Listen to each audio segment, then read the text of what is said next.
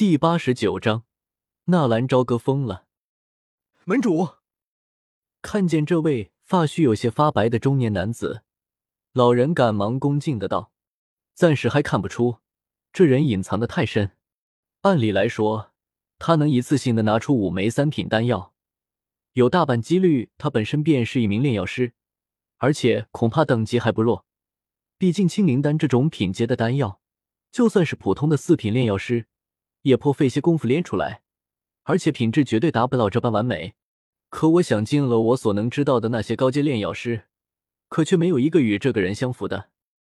眉头微皱，中年男微微愣了一声，淡淡的声音却是蕴含着难以掩饰的阴冷杀意。派人暗中跟他，搞清楚他的底细。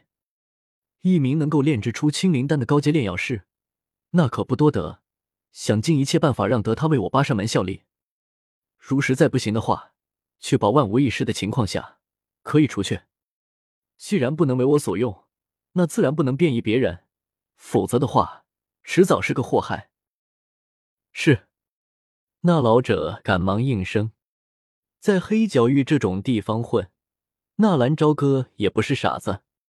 出来大厅，纳兰朝歌的步子也快速的迈动了起来，然后。一个闪身拐入一个拐角，紧接着，就好像走错了路一般，纳兰朝歌又退了出来，然后径直走向了拍卖厅的大门。很简单，走出大厅的那个纳兰朝歌是假的，影分身而已，而真正的纳兰朝歌则是诡异的一笑，看着尾随自己出去的几个黑衣人，就让自己的分身陪你们玩玩吧。而真正的纳兰朝歌则是装作什么事都没发生一样，来到了拍卖厅。此时的拍卖会已经进行到了尾声，大家都在竞拍最后一件物品，好像是一柄镶嵌了魔核的武器。最终，那柄武器被血宗的一个长老以八十万的价格拍走。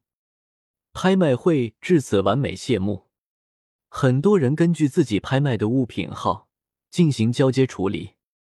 而袁庚则是很亲切的，妖夜和纳兰朝歌领到了交接处。袁庚的目的很简单，他就是要看看这货哪里来的这么多钱。本来交接处还有不少人的，看到纳兰朝歌还有袁庚这两个魔头过来，纷纷让开了一条道路。袁庚说过，妖夜的消费他来买单，自然不用什么交接，只是把物品交付就好了。然后就是纳兰朝歌了，在大家诧异的目光中，纳兰朝歌递出了自己的金币卡，当然并不是那五文紫金卡，那五文紫金卡是八扇门的东西，纳兰朝歌可不敢用，只是在把金币划出来之后，把那卡片直接扔了。在这黑角域，还是不要相信任何人的好。一直到纳兰朝歌付了钱，众人的脑袋还有些发懵。难道加玛帝国的人都这么有钱？妖夜更是吃惊。纳兰朝歌哪里来的这么多钱？还是说上次击杀的那个多木野的戒指里面有宝物？是了，多木野洗劫了千药方，说不定。再次看向纳兰朝歌，妖夜似乎明白了什么似的，已经不惊讶了。纳兰朝歌也懒得解释，走吧，我们也回去吧。我们回去晚了，恐怕有些不合适。纳兰朝歌走到妖夜的身边说道：“嗯。”妖夜很是乖巧的点点头。对于这个一向高傲的女人，为何突然如此的乖巧？纳兰朝歌也感觉到一丝的讶异。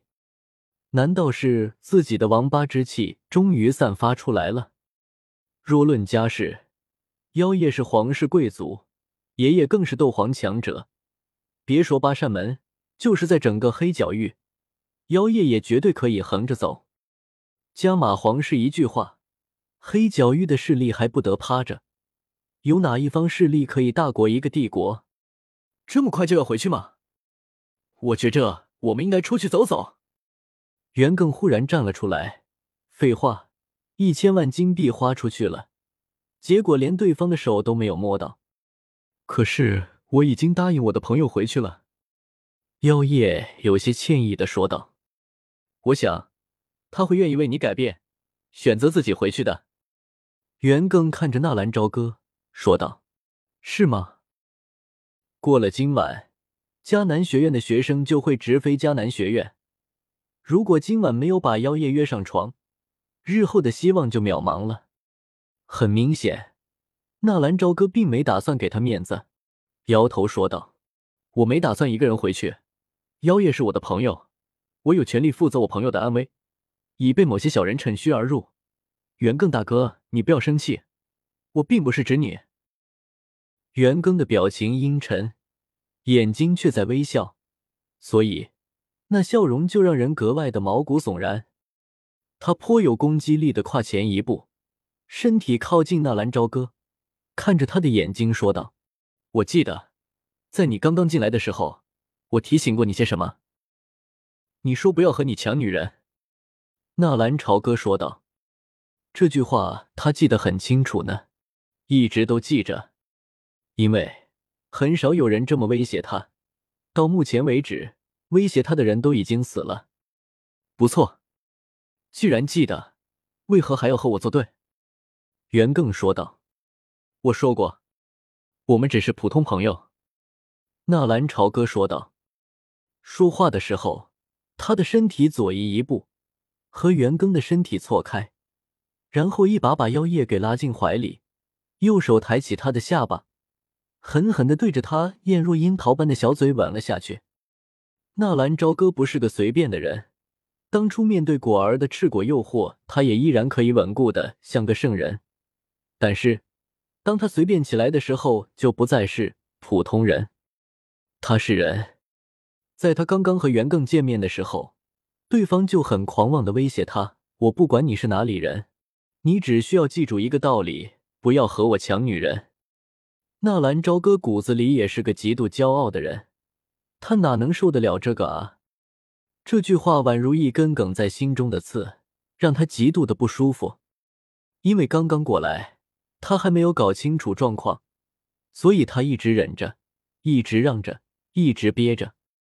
但是这家伙并没有就此罢休，他把妖夜完全当做了他自己的某一样东西，用他自己的方式来约束和控制着他的一切。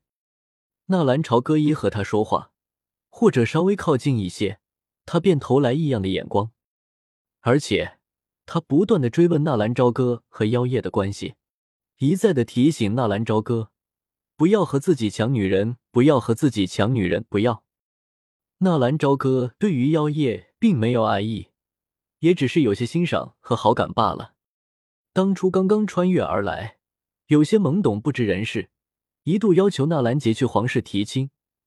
结果当他昏睡两年醒来，也明白了很多事情，也看清了妖夜的心机。他不喜欢以家国为重。没有爱情的女人，他希望有个女人可以依靠自己，可以小鸟依人。说实在的，他心里还当真没有想过要和袁更抢女人的念头。人都是有股反叛心理的。当袁更一再以此为借口来威胁他的时候，反而激怒了他体内的暴戾之气。他最后的那句话，终于成了点燃纳兰朝歌和他矛盾的导火线。你不是不让我争吗？我非要争一争不可，不仅要争，我还要争赢。于是，他便拉着妖夜拥吻起来。